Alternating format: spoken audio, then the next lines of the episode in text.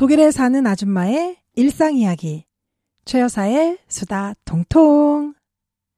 안녕하세요. 프라우초이 최 여사입니다. 여러분 한 주간 잘 지내셨나요? 저의 하루는 총알처럼 빨리 지나갔어요. 음, 근데 지난주엔 저의 청취자님이신 써니님과의 소중한 만남이 있었습니다. 당연히 처음 뵙는 건데도 방송으로 저의 이야기를 많이 들으셔서인지 온 가족이 마치 저와 오래된 친구인 것처럼 어, 시간 가는 줄 모르고 반갑게 즐겁게 이야기를 나눴었어요. 저에게는 진짜 소중하고 유쾌한 시간이었습니다. 방송을 빌어 다시 한번 저의 마음을 전하고 싶어요. 정말 감사했습니다. 지금쯤은 다시 한국으로 돌아가셔서 여독도 제대로 못 푸신 채 일상으로 복귀하셨을 것 같은데요. 또 다음 여행 때까지 일상 속에서 힘차게 잘 지내시기를 바래봅니다. 두 주간의 방학이 저는 끝나니까요. 자동으로 다음 방학에 뭐 하지? 이러고 계획을 세우고 있네요. 그리고 조금 시간이 남아있긴 했지만 여름방학 계획도 빨리 지금 마무리를 져야 될 것 같아요. 대부분 독일 사람들은 아마 벌써 올 여름 계획이 마무리 단계에 있지 않을까 싶어요. 저는 거의 해마다 여름을 독일이 아닌 곳에서 보내고 있는데요. 어, 한국의 여름이 독일에 비해서 좀 많이 습하고 더워서 한국에서 보내는 휴가가 점점 매력이 없어지는 중이에요.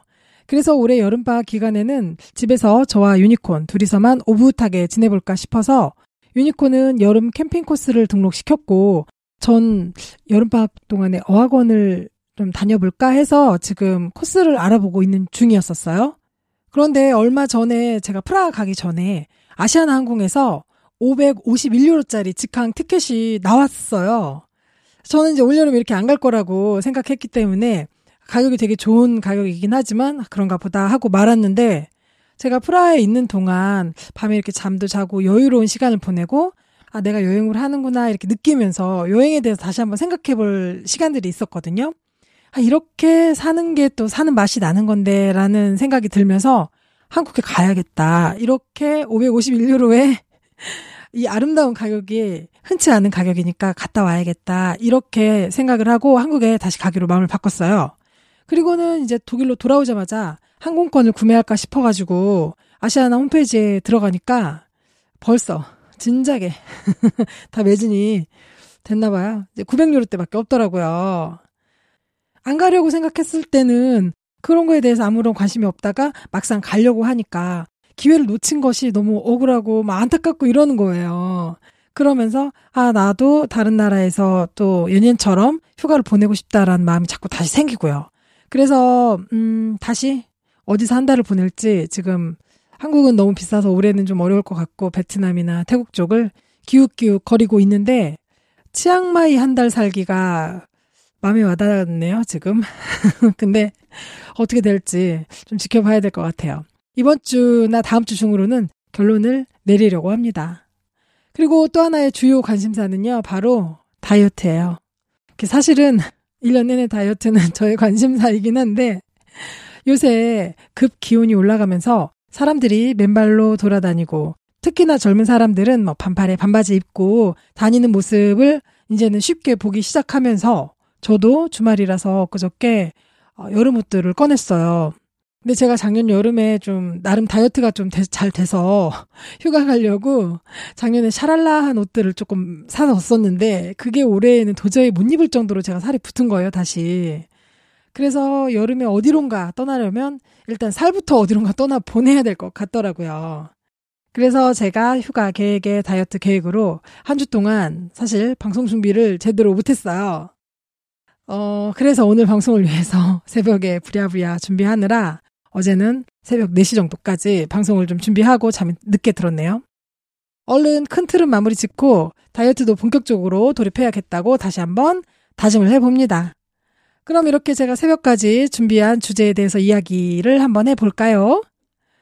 팟빵 기준 통계를 보면요. 제 에피소드 중에서 청취수가 높은 편이 두어 편이 있습니다.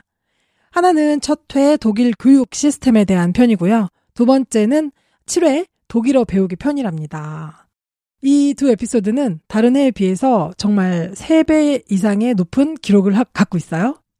첫 회야 어떤 주제건 아마도 높을 수밖에 없다 치더라도 다른 회에 비해서 이 독일어 배우기 편이 월등히 높은 걸 보면서 청취자분들 중에서 많은 분들이 독일어에 관심이 많구나라는 거를 다시 한번 알 수 있었습니다. 근데 또 다른 한편으로는 제 에피소드를 듣고 많이 실망했겠다 하는 생각이 들어요. 왜냐면 제가 준비했던 독일어 배우기 편은 독일어 배우는 과정을 설명해 드렸다기보다는 나라에서 지원해주는 코스 설명이 메인인 편이었거든요. 그래서 언젠가는 독일어를 어떻게 배웠는지, 어떻게 공부하면 좋을지 여러분들에게도 한번 전해드리고 싶었습니다. 제가 잘해서가 아니라 제 방송 청취자들 중에서요, 독일어를 배우시는 분들이 꽤 많으시더라고요. 제가 먼저 조금 배운 입장에서 한 번쯤 짚어드리고 언급해드리면 공부하는 중에 의지가 좀 더 생기지 않을까 하는 작은 어, 희망이기도 하고요. 또 나름 제가 공부할 때 열심히 했었거든요. 그래서 그거 잘난 척도 좀 하고 싶어서요. 그럼 본격 지자랑 방송으로 들릴지도 모르는 저의 고분분투 독일어 도전기를 가지고 최여사의 수다 통통 19회 출발합니다.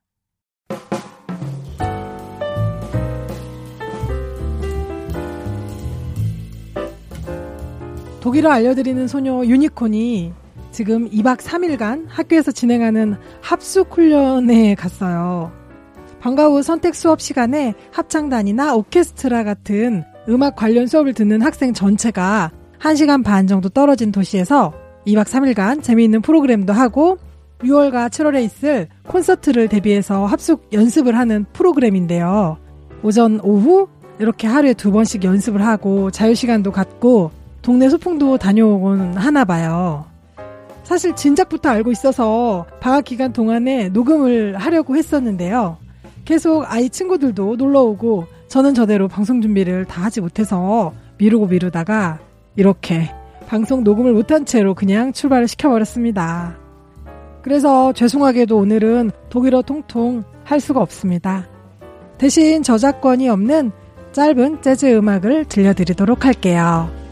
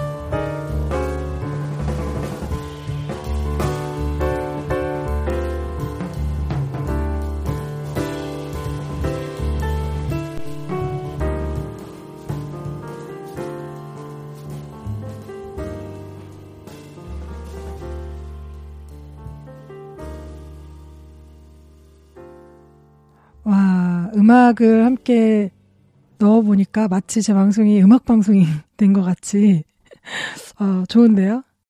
근데 문제는 항상 로고송에 맞춰서 독일어 통통, 정보 통통 외쳤었잖아요. 외칠 수가 없네요. 그냥 해야 되겠어요. 어, 작년 12월 방송을 시작해서 지금까지 받은 메일 중에 꽤 많은 비중을 차지하는 부분이 독일어에 관한 질문이었어요. 사실 제가 독일어를 뭐 완벽하게 잘하는 것도 아니고 해서 독일어를 이렇게 하면 잘한다, 저렇게 하면 된다라고 설명을 드린다는 게 좀 주제넘는 짓인 것 같아서 물론 메일에 대한 답장은 제가 성심성의껏 해드렸었지만 방송에 따로 언급은 하지 않았었어요. 음, 그런데 메일 보내주신 분들 대부분이 배 아인스 단계나 그 이전 단계에서 공부 중이신 분들이시더라고요. 그래서 혹시라도 저만큼이라도 하면 좋겠다라고 생각하실 수도 있겠다. 이렇게 생각이 들었습니다. 그래서 이제 막 독일어를 시작하신 분들에게 어, 제가 했던 공부 방법을 나름 가이드라인처럼 제시해 드리면 공부 방향을 잡는데 도움이 좀 될 수도 있지 않을까 싶어서 한번 말씀드려볼까 합니다. 저는 2012년 12월부터 2013년 11월까지 11달 동안 아 아인스부터 배 츠바이까지 공부했어요. 원래는 9개월만 해도 끝낼 수 있지만 저는 두 달을 쉬었기 때문에 총 11달이 걸렸어요. 어, 그렇지만 제가 배 츠바이 때는 조금 헤매다가 평점 2.7점으로 어쨌거나 통과를 하긴 했지만 뭐 높은 점수로 통과한 게 아니라서 제가 배 츠바이 과정 때 했던 공부 방법이 좋은지 확신이 안 서요. 그래서 나름 높은 성적을 유지했었던 기본 과정인 아 아인스부터 페아인스까지의 이야기를 오늘 해보려고 합니다. 음, 제가 지금 아 아인스, 아츠바이 이렇게 지금 얘기하고 있잖아요. 독일어는 총 제가 아는 한 여섯 단계가 있는데 이게 아 아인스 그러니까 A1이 가장 기본 단계가 되는 거고요. 두 번째 단계는 아츠바이 그러니까 A의 2단계 그리고 3단계는 A의 세 번째가 아니라 B 아인스로 해서 B의 1단계, 네 번째 단계는 베의 츠바이에서 B의 두 번째 단계 그런 식으로 그리고 5단계는 C로 넘어가는 거죠. 체 아인스. 그래서 마지막 단계인 6단계를 체츠바이라고 합니다. 이게 보면 아, 베, 체로 나눈 이유가 아 단계는 그론트슈투페 즉 기초 단계이고요. 베 단계는 미텔슈투페 중급 단계 그리고 체슈투페는 아우프바우 스투페라고 해서 상급 단계를 말해요. 참고로 아우프바우라는 말은 설치, 뭔가 구축하거나 차곡차곡 쌓는 거를 의미하는 단어입니다. 아우프바우. 반대말은 앞바우예요. 앞바우. 어거나 이렇게 세 가지 단계로 나눠요. 기본 단계, 중급 단계, 상급 단계 이렇게 어, 각 단계별로 독일어에서는 통상 200시간에 걸쳐서 배우게 됩니다. 주 5일 기준으로 보면 매일 약 5시간씩 두 달 동안 배우면 한 단계의 모듈이 맞춰져요. 그러니까 아 아인스를 배우는데 약 두 달이 걸리는 거죠. 주 5일 기준 5시간씩 공부를 하면요. 그런 식으로 이제 6단계까지 마치게 되는데 어, 독일에선 상대적으로 어학원을 많이 다니면서 배우시는 분들이 많고 한국에서는 뭐 어학원을 다니실 수도 있고 인강이나 과외 뭐 등의 더 다양한 루트로 많이들 배우시는 것 같아요. 제가 7화 독일어 배우기 편에서도 조금 말씀드렸던 것 같은데 처음에 아 아인스 시작하기 전에 준비해 갔던 게 알파벳을 독일어로 읽는 법이었어요. 그러니까 영어로 A, B, C, D를 알고 있었던 걸 독일어식으로 아베치데 해가지고 어떻게 읽는지 그거 알아갔었고 나름대로 또 공부 더 열심히 한다고 그 발음 어떤 식으로 발음이 되는지도 살짝 공부했었거든요. 그러니까 예를 들면 독일어로 에, 이면 아이라고 이중 모음 발음이 나고, 뭐, 에, 우인 경우에는 오이라고 발음이 난다. 이런 것들 있잖아요. 저는 정말 특별히 준비를 공부해서 해갖고 간 거였거든요. 그런데 첫날부터 생각과는 다르게 저는 그 알파벳부터 가르쳐 준줄 알았는데 자기소개하는 것부터 가르쳐 줘서 굉장히 당황했다고 말씀드린 적이 있는데 기억나시나요? 아, 첫날 그렇게 깜짝 놀란 마음을 부여잡고 집에 와서는 아, 또 mind control 했죠. 예습이 하루 안 된 것 뿐이다. 나는 복습을 시작으로 이제부터 나아가겠다라는 마음을 잡았어요. 그래서 그날 저녁부터 매일 학원에 있는 교재가 가르치려고 하는 문법들은 독일말이 너무 안 되니까 한국어로 된 독일어 교재에서 찾는 거예요. 그렇게 문법 공부를 예습해 두고요. 어, 학원 교재에 있는 모르는 새로운 단어들은 교재 옆에서 텍스트 옆에다가 적어둬서 문장들도 어느 정도 해석이 되게끔 준비를 해갔습니다. 그래서 저의 공부 팁을 좀 드려보자면 첫 번째, 아, 너무 당연한 얘기인데 예습, 복습을 꼬박꼬박 해가자입니다. 너무 틀에 박힌 이야기로 시작해서 죄송해요. 하지만 가장 중요한 점이라 말씀을 안 드릴 수가 없습니다. 처음 시작할 때는 완전 무지하잖아요. 그래서 뭐를 어떻게 시작해야 될지 엄두가 안 나더라고요, 사실. 그렇지만 다시 생각해보면 하루에 배우는 양이 가장 적을 때가 시작할 때 아니겠어요? 새로운 단어나 해석해야 할 문장들이 몇 개 되지 않기 때문에 그것을 숙지하는데도 상대적으로 많은 시간이 걸리지 않죠. 처음이니까. 그래서 선생님이 내주는 숙제는 복습이 자동으로 되니까 숙제를 통해서 복습을 하고요. 모르는 단어는 찾아서 문장을 한 번씩 소리내서 읽어보면서 예습을 하고 또 어떤 내용을 배울지 문법적으로도 조금 찾아 놓으면 다음날 선생님이 말씀을 하시는 게 무슨 소리인지 독일말로 설명하니까 못 알아들어도 그래도 어느 정도 따라잡는데 큰 도움이 되더라고요. 그러니까 아, 선생님이 지금 이 내용 이야기 하시는구나 라고 대충 감을 잡는데 도움이 굉장히 많이 됐었어요.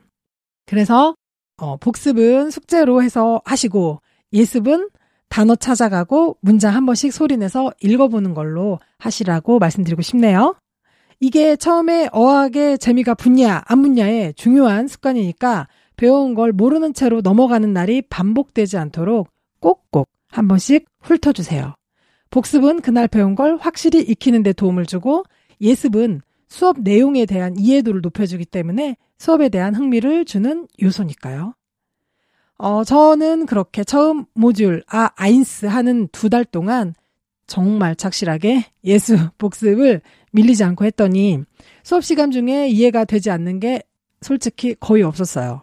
만약 모르는 게 있었으면 집에 와서 한국어 교재로 다시 한번 이해 안 됐던 부분을 찾아봤고요. 그래도 잘 모르겠으면 다음날 수업 시작하기 전에 선생님한테 여쭤보거나 친구들한테 살짝 물어보기도 했었고요. 어, 그리고 또 교재에 있는 텍스트 미리 읽어보고 새로운 단어는 다 찾아서 텍스트 옆에 써뒀어요.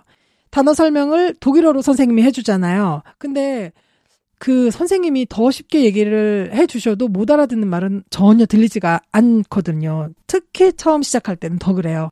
근데 이 단어를 예를 들어서 뭐, 뭐 푸첸, 청소하다라는 단어를 선생님이 막 걸레질하고 너네들이 더러워지면 이렇게 쓸고 닦고 하잖아라고 설명을 하는데 한국말로 청소하다 알고 있으면 선생님의 제스처나 이런 게 더 이해가 많이 되더라고요. 그런 식으로 어, 한국어 뜻을 알고 선생님의 설명을 들으니까 설명하는 방법까지 은연중에 알게 돼서 이게 쌓여가면서 나중에는 단어를 설명하는 데도 도움이 되더라고요. 그리고 단어를 알고 가면 선생님 설명을 해주신 거 이해 못해서 그때그때 찾느라 수업을 놓칠 수도 있잖아요. 근데 그렇지 않게 돼서 좋은 점도 있고요.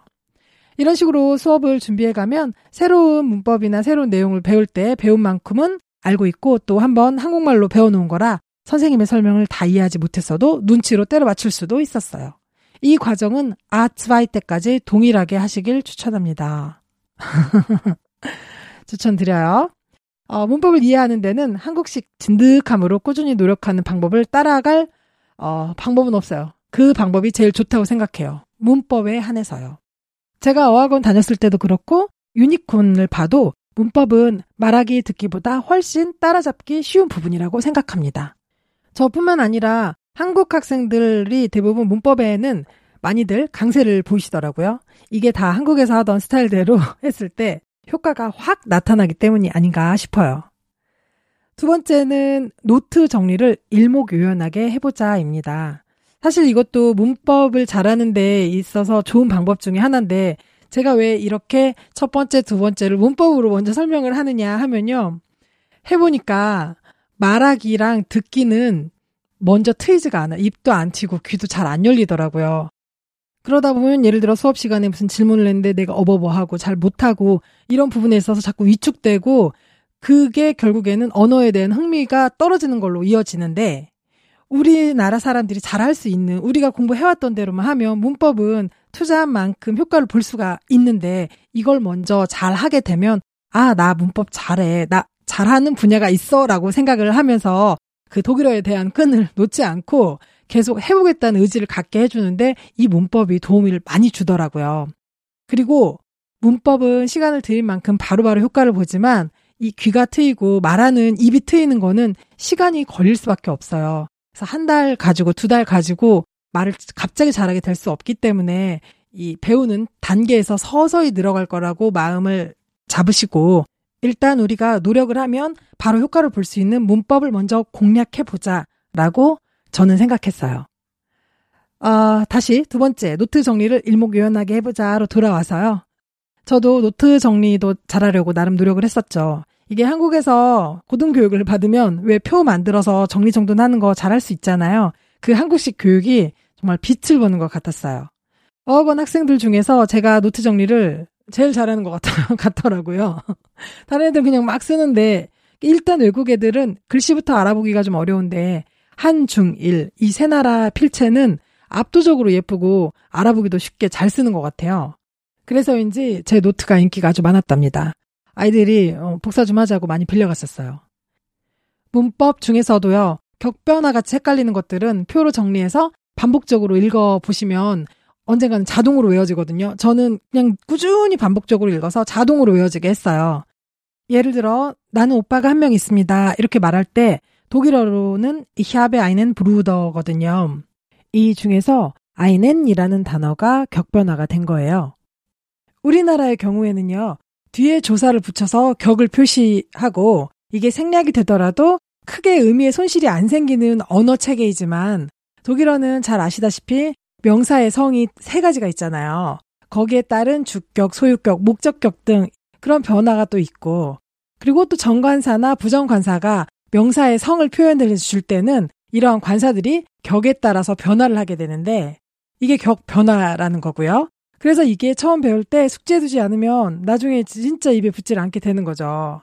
그래서 노트 필기를 잘 해두면 나만의 교과서가 생기게 되는 거고 어, 집필자가 나 자신이니까 나중에도 뭔가 찾아볼 일이 있으면 금방 찾아서 또 까먹은 거 있으면 다시 들여다볼 수 있잖아요.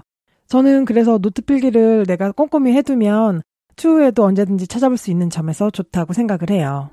제가 느낀 바로는 반 아이들 대부분 뭐 아이는 아이네 아인 이런 거에 대해서 중요하게 생각하지 않는 것 같더라고요. 생각해보면 독일 사람들이랑 대화할 때 예를 들어서 이히압의 브루더라고 하던지 이히압의 아인 브루더든 아니면 뭐 이히압의 아이는 브루더 하던 다 알아들을 것 같아요. 제 생각에도 나 오빠 있어 뭐 이렇게 알아들을 거 아니에요. 그리고 이거를 뭐 아이넨인지 아인인지 아이넨인지 이거를 다 붙이려면 이게 머리가 복잡해져서 말이 더 나오지도 않거든요. 그래서 그냥 얼른 말할 때는 틀리건 맞건 그냥 브루더가 있다, 그러니까 오빠가 있는 것만 말하면 되니까 뭔가 세세하게 다 틀리지 않게 하는 게 오히려 말하는 데는 더 안 좋은 방법일 수도 있겠다고 생각도 하긴 해요. 근데 이게 레벨이 올라가도 여전히 고쳐지지 않고 나중에는 언어 전반에서 이 완벽하지 못한 반쪽짜리 독일어를 하게 되는 상황에 놓이게 되더라고요. 처음에 잘 제대로 아우프바우를 하지 않으면 나중에 상급 코스에 가도 이 세세한 것들을 틀리게 말을 하는 사람들이 진짜 많아요. 그래서 음 저는 처음 배울 때 아직 입이 안 트여도 너무 상심하지 말고 이런 문법적인 구조나 이런 내용들을 잘 이해해서 말을 하도록 처음에 조금 노력을 하는 게 중요하다고 생각하는 편입니다. 저의 친한 독일 친구랑 가끔씩 왓츠앱으로 톡 주고 받을 때에도 이 사소한 아인, 아인의 이거를 틀리지 않고 꼬박꼬박 붙여서 문장을 만들어요. 독일 사람들은.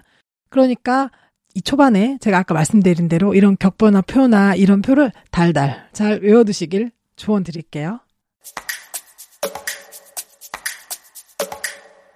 영어 때는 제가 생각하지 못했었는데 독일어를 배울 때는 암기 과목인 것 같다는 생각이 든 적이 좀 몇 번 있었어요. 이게 독일 애들 보면 자연스럽게 외운 것 같고 잘 쓰는 것 같잖아요. 근데 유니콘 학교에서 문법 시험 보면 이런 점수가 엉망인 독일 애들 정말 많거든요.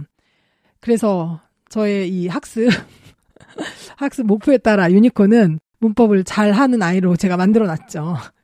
그 이유 중에 하나가 제가 한국말로 문법을 설명해줘도 어, 그건 설명할 수 있는데 제가 장문하는 건 설명해 줄 수가 없으니까 문법만 주구장창 끼고 가르쳐서 일 수도 있을 것 같아요.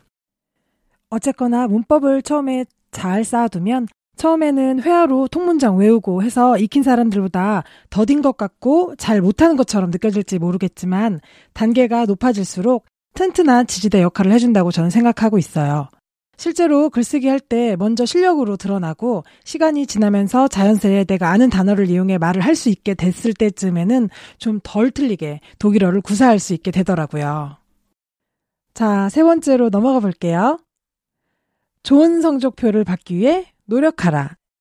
그냥 취미로 배우시는 분들은 따로 시험이 없을 수도 있는데요. 저는 어학원에서 각각의 단계가 끝날 때마다 정부 주간 시험을 치르고 그것 중에 특히 배 아인스는 성적표를 또 써먹을 일도 간간히 있었기 때문에 지금까지 잘 보관하고 있거든요. 아마도 유학 준비 중이시거나 이민을 준비하시는 분들은 또는 지금 독일에서 배우시는 분들 이 모두 성적 자체가 중요하다기보다 통과냐 탈락이냐가 사실은 더 중요한 사항일 거예요. 어, 그래서 좋은 성적에 대해서 꼭 연연해 할 필요도 없을지 모르겠어요. 그런데 기왕이면 꿈은 크게 가지랬다고 기준을 통과냐 탈락이냐로만 잡으면 목표가 최저점이 되지만 좋은 성적으로 잡으면 그만큼 더 많이 해야 되니까 목표점 자체도 높아지잖아요. 또 좋은 성적 나오면 자랑하기도 좋고 자기 만족도 되고 말이에요. 저는 학원 다닐 때 좋은 성적을 꼭 받고 싶었어요. 독일 정부에서 자국민도 아닌데 이렇게 돈을 대주면서 공부를 시켜주는 거잖아요. 그래서 설렁설렁 한다는 게 미안했었거든요. 처음에는 그 이유였었고, 나중에는 배 아인스 성적표는 취직할 때도 제출한다고 그래가지고, 그리고 영주권 받을 때도 필요해서, 기왕이면 좋은 성적표면 그때 좀 우쭐할 수 있을까? 하는 마음에, 어, 매 시험을 치를 때마다 구글에서 기출문제 프린트해서 그걸로 시험 대비를 했었어요. 필기 시험 쪽보다는 주로 쓰기나 말하기 그런 기출문제를 제가 보고 직접 독작을 해요. 그래서 친구 남편인 독일인한테 틀린 거 고쳐달라고 부탁하고요. 그 고쳐온 문장들을 통으로 외워서 실제 시험에 쓸만한 상황이면 잘 기억했다가 써먹었었어요. 그리고 말하기는 선생님이 미리 테마를 주시면 그것도 역시 독작해서 똑같은 방법으로 해서 외웠고요. 한 번은 다섯 개의 테마 중 한 개를 선택해서 시험을 보겠다는 거예요. 그래서 다섯 개의 테마를 다 준비해서 똑같이 다섯 개를 외웠다가 한개 걸리는 거 마치 막 생각해서 말하는 것처럼 그렇게 해서 테스트를 받은 적도 있었어요. 어, 자랑하고 싶어서 제가 이렇게 입이 근질근질 하네요. 이렇게 시험 공부를 착실히 하니까. 아, 아인스 때는 100점 환산하면 95점, 아츠바이 때는 97점, 그리고 배 아인스 때는요, 총 쓰기, 필기, 말하기 이 세 가지 과목에서 딱 3점만 감점을 받아서 세 번 다 저 반에서 1등 했어요. 근데 배 아인스 중반까지도 제가 독일어가 전혀 늘지 않아가지고 진짜 고민이 많았었습니다. 사실 지금도 말할 때 막 되게 유창하게 말하는 건 아니라서 지금도 저의 이 공부법을 설명드린다는 게 스스로 좀 우습기도 해요. 그렇지만 어쨌든 그렇게 공부를 해놓은 게 바탕이 돼서 병원도 다니고 아이 상담도 다니고 이렇게 독일 생활 잘 하고 있잖아요.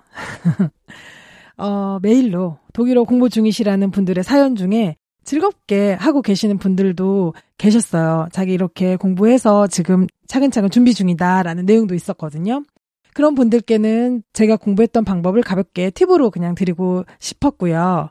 몇몇 저처럼 아줌마인 분들께는 용기를 드리고 싶었어요. 어, 30대 중반에 저도 독일어를 시작해서 잘해보려고 노력했던 그 시간들 대비 잘한다고 할 수는 없지만요.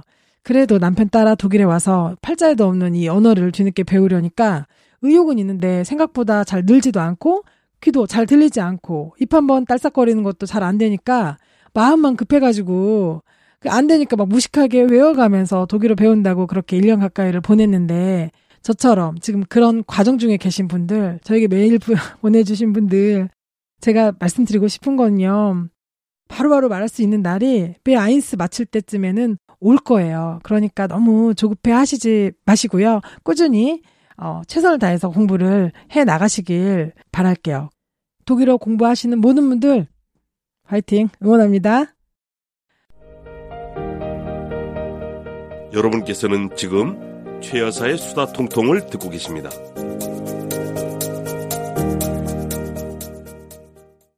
저에게는 지금 2년 넘게 매주 목요일에 함께 조깅을 하는 독일인 친구가 있어요. 처음에 그 친구가 너 목요일 날 시간 되면 나랑 같이 운동 좀 할래? 뭐 조깅 할래? 물어보는데 좋다고는 했는데 스트레스가 오기 시작하더라고요. 매주 오, 목요일이 되는 게. 조깅하는 게 스트레스가 아니라 그 시간 동안 대화하는 게 그게 스트레스였어요. 근데 이 독일인 친구가 유니콘의 되게 친한 친구의 엄마거든요. 그래서 엄마들끼리도 친해지는 거 좋은 거잖아요. 그리고 그 엄마가 먼저 마음을 열고 함께 같이 조깅도 하고 운동도 할래? 이렇게 물어봤는데 그 시간 동안 제가 새로운 학교 소식도 들을 수 있고 동네 아, 다른 아줌마들 소식도 들을 수 있고 또 독일인 친구도 되니까 얼마나 좋은 기회예요. 근데 말을 다 알아듣질 못하겠으니까 이게 은근히 스트레스가 되더라고요. 그리고 아, 나 무슨 말을 어떻게 해야 할지 모르겠고 침묵은 더 싫고 그냥 그래도 근데 공짜 발 받는다 생각하고 한동안 무슨 주제 꺼낼지 제가 미리 약간씩 생각을 하는 거예요. 무슨 얘기를 할까 이렇게. 그래서 자연스럽게 대화하다가 막힐 때는 제가 알만한 테마로 자꾸 말을 돌리곤 했었어요.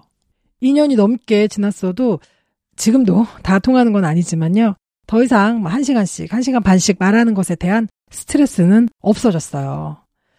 어, 독일 생활이 제가 이제 6년째이고 2년 넘게 일도 해오고 있잖아요. 그리고 이렇게 조깅하면서 꾸준히 독일 사람들과 대화를 하는데도 대화 수준은 대단히 뛰어나지지가 않더라고요. 그저 그래요. 근데 말하는 것에 대한 두려움은 없어지더라고요.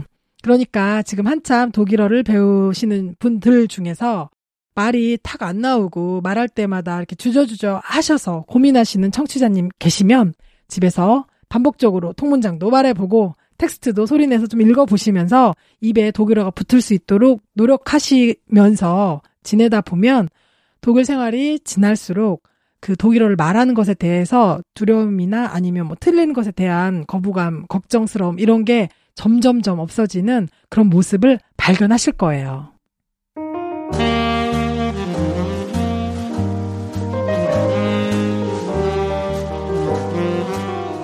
독일어 공부에 대한 이야기로 이번 편을 준비하고 방송을 녹음하다 보니까 자동 엄마 잔소리 모드가 발동돼서 대본이 필요 없을 정도로 말을 쏟아냈네요. 이번 편이 두서없이 들릴 수도 있을 것 같아가지고 고민이 되는 거예요. 다시 녹음을 해야 하나 이렇게 생각했죠.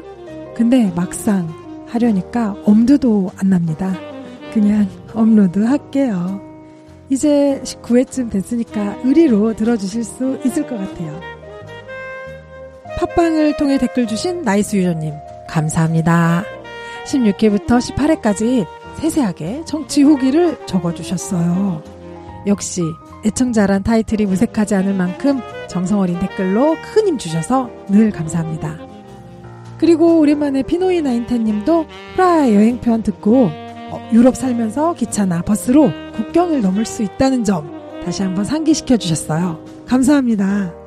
독일에 사는 동안 부지런히 넘나들면서 이 나라 저 나라를 섭렵해야겠어요. 이렇게 여러분의 댓글과 청취 후기는 방송을 만드는 큰 힘이 되어줍니다. 그래서 정성껏 댓글 주신 모든 분들 항상 늘 감사드려요. 한국과 독일 말고 꾸준히 듣고 계신 청취자님 계신 것 같아요.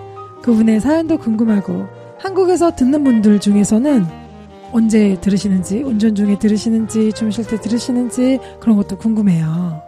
그래서 독일에 대한 궁금증이나 사연 공유하실 분들, 한국에서, 외국에서 열심히 살면서 벌어지는 사연들 모두 모두 두 팔 벌려 환영합니다. 프라우초이.de 골뱅이 gmail.com으로 이런 궁금증이나 여러분들의 사연 보내주세요. 우리들은 또 다음 편에서 소소하게 만나서 얘기 나눠보죠. 그럼 다음 편에 만날 때까지 웃고 살아요. 화이팅입니다.